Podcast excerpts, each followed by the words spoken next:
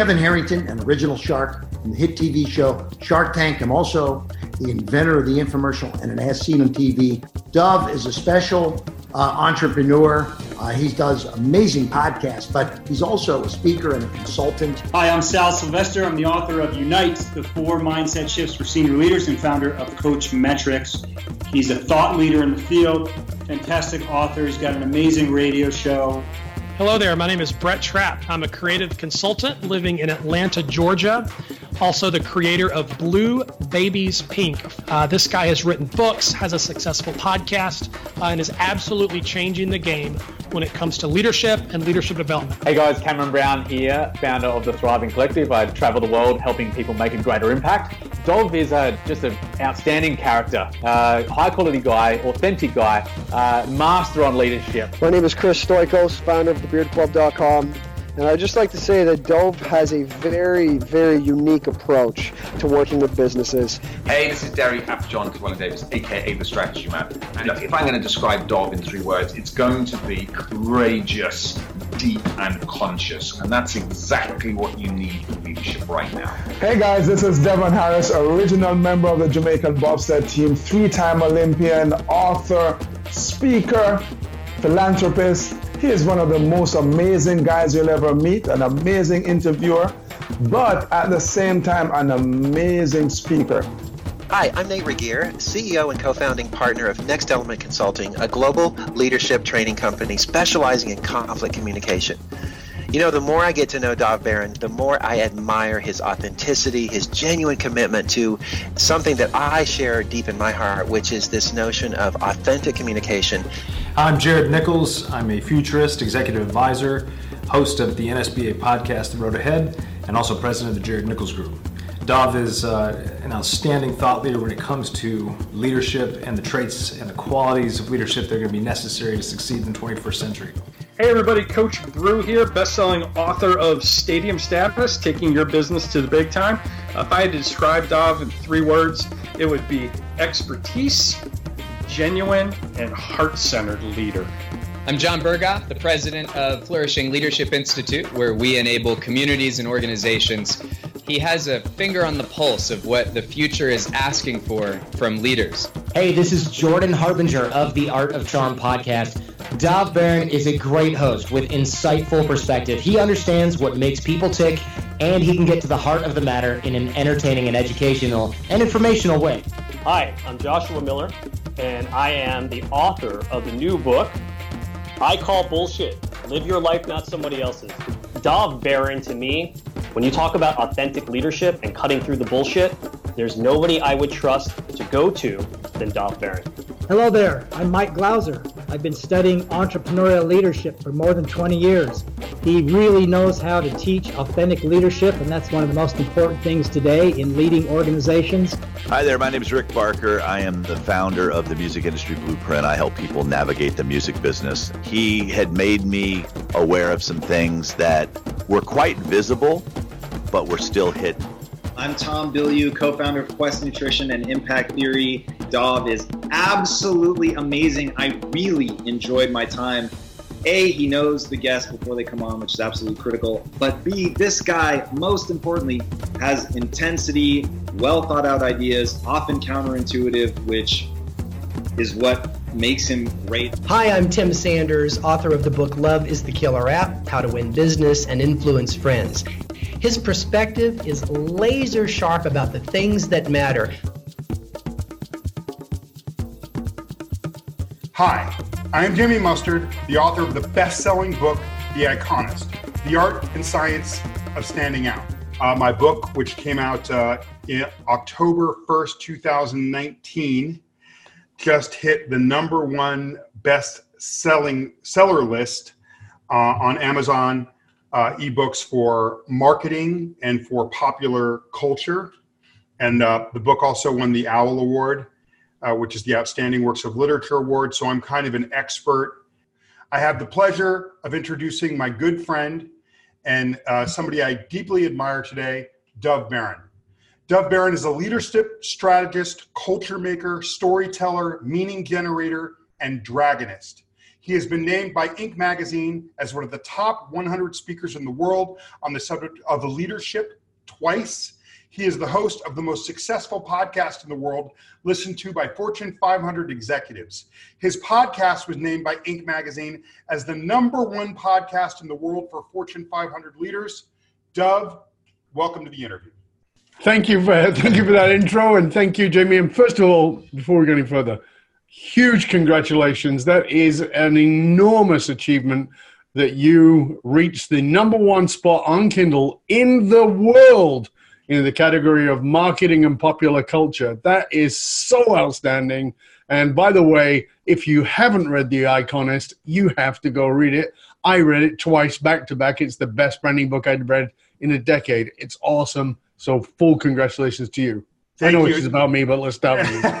no, I really appreciate it. It's been a tremendous amount of work and a long journey, a marathon, not a sprint, and a Mhm. real dedication to caring about the ideas that are in the book. And I think that's where you and I, as human beings, connect. Absolutely. I was able to push through with that work for the last 10 to 15 years, which is now resulting uh, in a very successful, one of the best selling books in the world, with all the odds against me, Mhm. okay, is because of one of the subjects we're going to talk about today, which is meaning.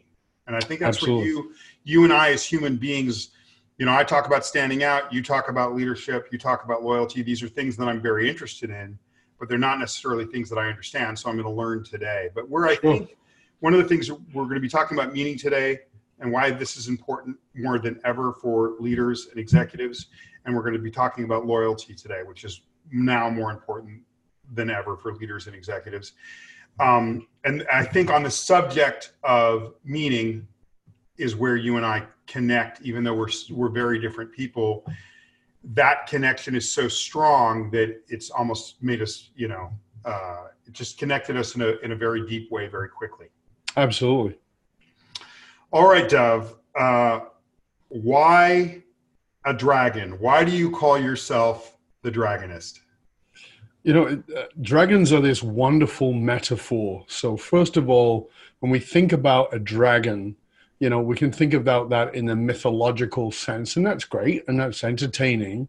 But really, when I'm thinking about being a dragon in your leadership, I mean, I want you to think about what a dragon is. You know, you see them as these very powerful creatures. They're not something that sort of tinkers in gently. There's a power, there's a presence of them. And when they speak, there is a fire that comes from them that is not like a little match being lit. It's something that ignites everything around it. And what's fascinating about this metaphor of dragons is that they have this very, you know, they have these amazing scales and these massive wide wings surface.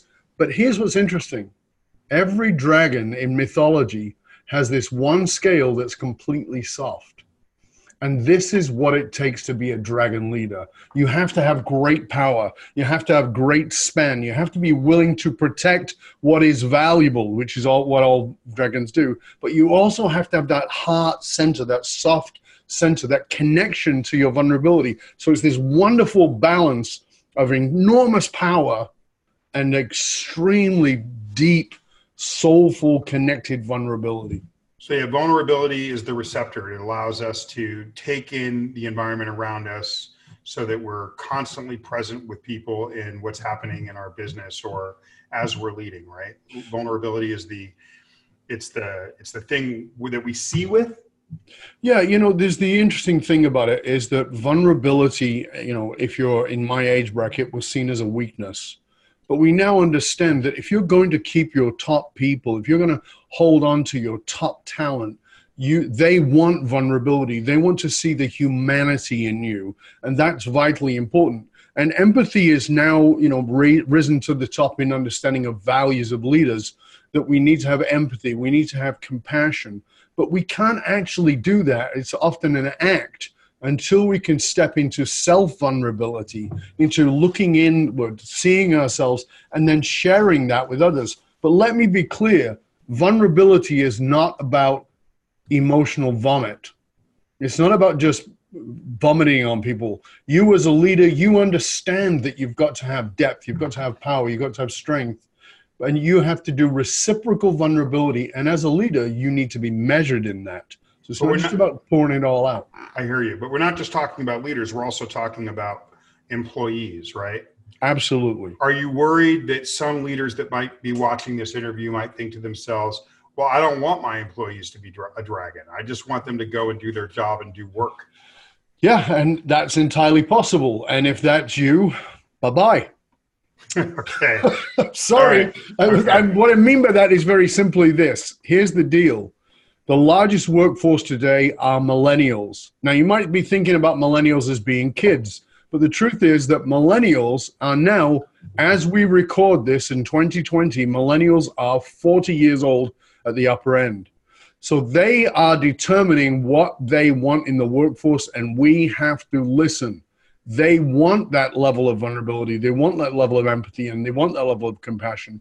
And here's the thing when I talk about being a dragon, it's understanding that you want to ignite fire inside of your people. You want them to be on fire to work with you. You want them to be on fire about the purpose of your organization. You want to be on fire about what it is they're doing every single day, but you don't want them burned out.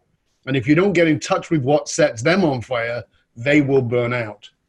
Yeah, and I want to get into that a little bit more later how the world's changed, why Mhm. that style of leadership of empowering people uh, is different than you know our original manufacturing economy from 100 years ago. Absolutely. Um, and part of that, and you know, and what you're kind of describing, and I've seen this more and more in companies, is almost like the talent interviewing the company. You see this more and more Absolutely. and, and we all know that it can be really expensive um, not just in terms of financially expensive but you know intellectually expensive productive efficient all sorts of expensive Yes. if if you have a lot of turnover with talented people or if you can't attract the, the most talented people right so before we get into that because i want to i want to get in i want to kind of get into that later in the interview after we kind of flush out this concept um, of dragons a little bit more in relation to a company this co- Sure. um, so uh, first of all what makes you a dragon That's a great question. What makes me a dragon? Well, because I am, I, I deeply believe in this concept of vulnerability is power. That that willingness to step into vulnerability is true power. Um, I believe that if you're going to be a dragon, you have to be on purpose, and for me, that is vital. It's the life's blood. It is the blood inside of the dragon. Is the is the purpose why are you doing what you're doing? You see, if you're operating in a place of um, making money, that's great, but that's not going to keep you going. So it's I'm a dragon because there's a message here, there's something bigger. And what that means is I- love the metaphor of dragons because we don't see dragons, we don't see them. So they're always a little bit hidden. And what I mean by that is they understand that the legacy is greater than them. So, what makes me a dragon is this part of my purpose is to have impact on people who will never know my name. What I mean by that is my legacy has to outlive me. And that's one of the signs of a dragon. Okay. And okay, and are dragons uh, born? Is everyone a dragon, or are they made? how, how does I mean? How does one? I mean, I you know what I'm hearing when I when I hear you talk. What I what, one of the things that kind of crossed my mind when I was listening to you is growing up in Western and American culture, but Western culture, Yeah. um, we're often taught, and I know Brene Brown's talked a lot about this and, and gone on to like to get try to people to get people to understand this concept. But even you know, for me, the way I grew up, you know, I was taught my whole life, not just through, you know, my life, but also through media and movies and music. You know, you're taught as a male, especially, but I'm sure this is true for all of us human beings. Mhm. It, vulnerability is a weakness Mhm. and i just i don't know how i how or why i did it but i figured out from a very young age uh, that vulner it actually takes more strength to be vulnerable. Because when you're vulnerable you have to let stuff in and you're gonna it's it and that's going to hurt you and that's going to cut you or that's going to affect you in ways that you wouldn't be affected if you had a big shell around you right? So I'd just like you to just say a few words on the subject of am I right? Is it does it actually take a stronger, tougher, more powerful person to be vulnerable, which is a little bit counterintuitive? Uh, it's totally counterintuitive for the way that we're trained to believe strength is. But what we know is that it takes enormous strength to be vulnerable. It takes enormous strength to be willing. So, you know, I mean, let's just take it into a, a simple romantic sense for a moment. You know, if you got your heart broken when you were 15, 16, 17, 18 years old, and most of us did, and if you grew a, a wall around your heart, you never let anybody else in, and something in your life was missing. But the willingness to step out, the willingness to be willing to be hurt again is only the only way to really feel true love in your life. Now, here's the thing. As an employer, let's just go to employers first. As an employer, as a leader, you're going to employ people who are going to burn you by virtue of your vulnerability. And that's your checkout. That's why you say, well, I'm not going to do it because I got burned. Well, here's the thing. If you get burned once, but you bond 99% of the people to you, isn't that worth it? And the answer is always yes. It takes enormous strength to be vulnerable. It takes more power and more strength to be vulnerable. And that's where real leadership takes place. Now, let's just put that in context, in another context, which is physiologically. Physiologically, if you break your arm, the place it was broken where it reheals is stronger than the bone around it. If you take a piece of metal and you weld it to another piece of metal, that metal will never break at the weld, it will break on the other side of the weld. The weld is stronger than the metal. The fracture where the joint comes together is stronger than the bone. Where you are broken open in your vulnerability makes you more powerful, not less. Okay. Vulnerability is power, it is strength, and it allows you to let more in, as you said. And that's a great point. It allows more in.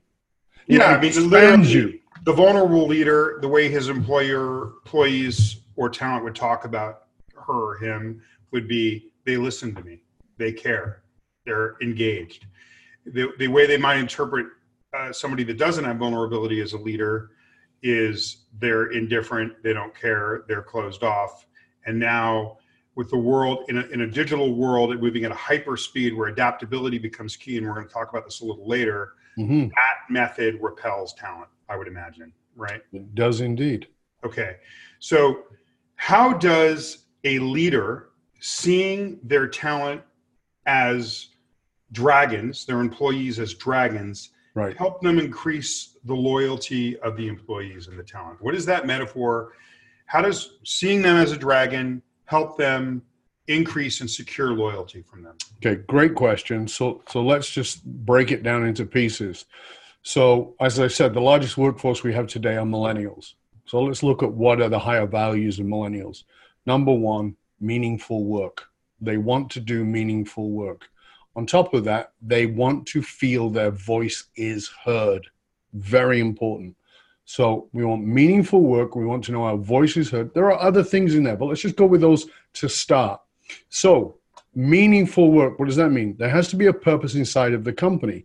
Human beings are meaning generating machines. We create meaning all the time. And we're also, quite naturally, as part of our, of our developmental psychology, looking for our own meaning. So if we until we've done that journey on ourselves, we are looking to attach meaning. This is how people become parts of groups or religions or or sports teams or whatever it is. We attach a meaning. If if your talent attaches their meaning to you, they want to stay. And what's more, this is why it's vital, is they become evangelical for you. They will become your recruiters. Because even though millennials do move on far faster than uh, previous generations, they're not always leaving because they hate the company. That does happen, but not always. If you've created a dragon environment, if you've created an environment where you are supporting the dragons inside of your organization, what happens is this they will leave because they're just growing and doing something else and they will go to their friend and they'll say you got to go work for jamie you got to go work for dov you got to go work for xyz because these guys are awesome uh, you know, I, am just done and I've got to move on. But what they're about matters so much. And here's the key they will hear you, they will listen to your input, they will value that input, and you will see them in a very real way.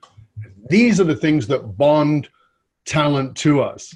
And when it's costing you 1.5 to two times the annual salary of an individual to replace them, and if you if they're gone within two years, that means you've got no ROI. It's costing you money every single time. You have got to keep your people loyal. And that's a low that's a low number really if you're looking at high level talent.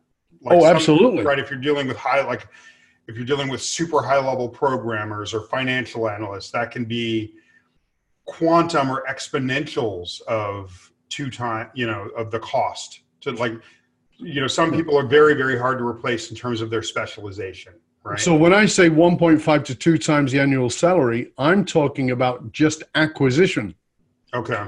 Just acquisition. That's that's not even the cost of the loss or the time change or not at are you going to get somebody good enough and and then there's cases where you replace somebody and then you don't know for six months to a year that they can't do it. Right? Exactly. And it's distracting and disturbing for a lot of leaders, right? Right. And, and, you know, so we know that the crisis is in keeping the top talent, but we also know that part of the crisis, and this is important, the part of the crisis is engagement. So back in uh, uh, 2007, there was research done and it showed that engagement was in the high 60s.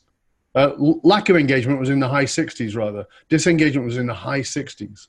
And they figured you got to do something about that. So three, I think it was 350 billion a year is spent uh, spent on leadership development around engagement. And guess what? Engagement's gone down, not up.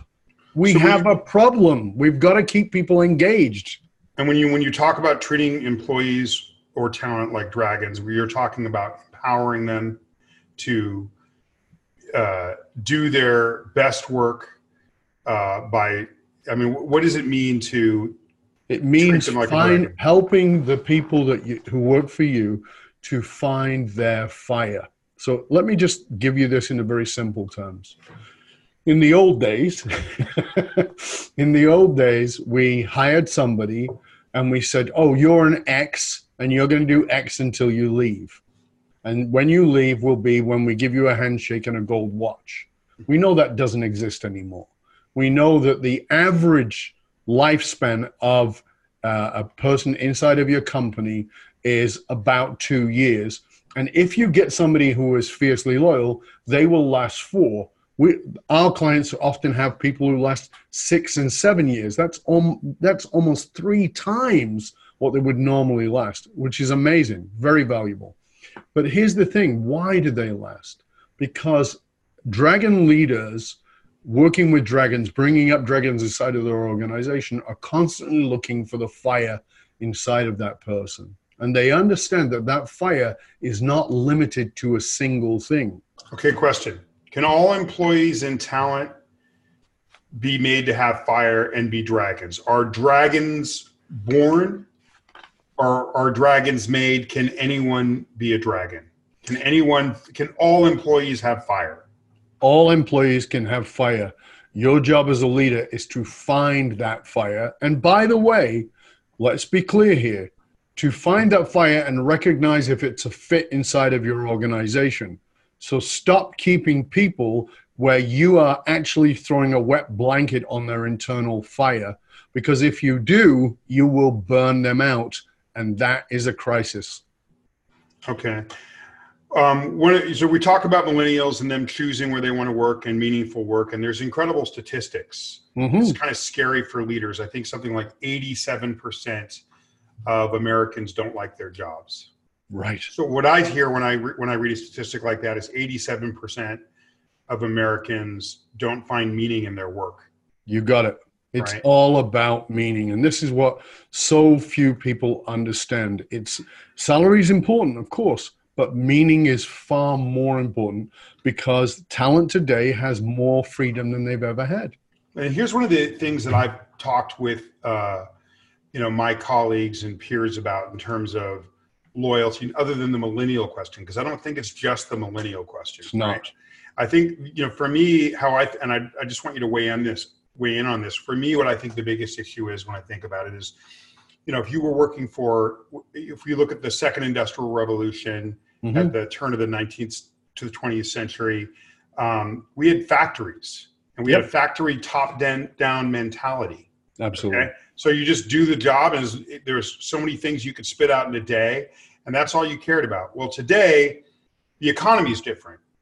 Um, you, 2.0, 3.0, 4.0, 5.0, you know, iPhone 1, iPhone 3, iPhone 8, right? So wh- what's become the kind of a very like important foundation of the modern economy is adaptability constant improvement of the last version right so it would seem to me that that top down way of managing that maybe works in a factory environment it doesn't work in an environment where you need teams to be creative feel empowered and adapt faster than, to the competitors can you comment on that real quick Absolutely. So here's what I would just say to everybody those who adapt the fastest do the, the best. Those who adapt the fastest do the best.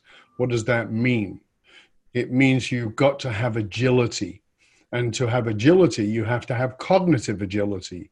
So, what does cognitive agility mean? It means you have to surround yourself with people who don't think like you. And so, in the old mindset, in the old industrial revolution mindset of working from the top down, here's what I'm doing, here's what I'm in charge of, and you will do that. No, no, no. If you're going to not just survive, but thrive in today's economy, you have to have agility. And that means bringing people around you who don't think like you, who think in a different way, who can give you a perspective you would never have dreamed of. And that is gold. So for efficiency, creativity, adaptability, um, we need to treat our employees uh, like dragons, so they have the so that they're empowered to go to go above and beyond when you're not even around to come up with ideas that you wouldn't think of when you're not even around and to get those ideas done. Again those that that that is important in this economy and isn't necessarily important in the first second industri- industrial revolution economy in which our country was made where you just were like spitting out numbers. So today it's numbers but today but then it was numbers but now you need a certain amount of independence and intelligence if you want to keep up with others correct Absolutely. And the connective tissue is meaning. okay so let me This is, this is a key for everybody to get. The connective tissue is meaning. so let me that let me pick off with pick up with that with my next question Mhm. okay how does meaning in terms of work affect output efficiency adaptability loyalty and effectiveness productivity the things we're talking about here how does meaning directly increase those things that actually result in the bottom line of a company So we can go in the general sense first. And in the general sense first, this is not new research. This is actually from the 1990s. In the 1990s, there was great research done. Um, if you uh, uh, read the book, Not Good to Great, but the one that came after it, it'll come to me in a moment. Um, they did research on what is it that keeps why why is uh, why do some companies last and continue to last when other companies disappear? The average lifespan of a company on the S&P 500 is 15 years. Why is it that some companies are able to last hundreds of years? And the answer was always purpose. That's not, please be clear, that's not a mission statement. That's not a vision. That is something bigger that is to outlive the founders of the organization. Something greater mattered more. So, number one, the longevity. That's it. And on top of that, what we did we find? We found that the average stock value of a company that was purpose driven is 1200% higher than their than their competitors. 1200% that's pretty amazing. Then you come down to the employees and what we know is that for employees who work in a, in a meaningful environment who are purpose driven who that where the employee the talent is aligned with the purpose and the meaning of the organization they are far more productive and they are far more engaged and they are far more loyal. These are key value statements.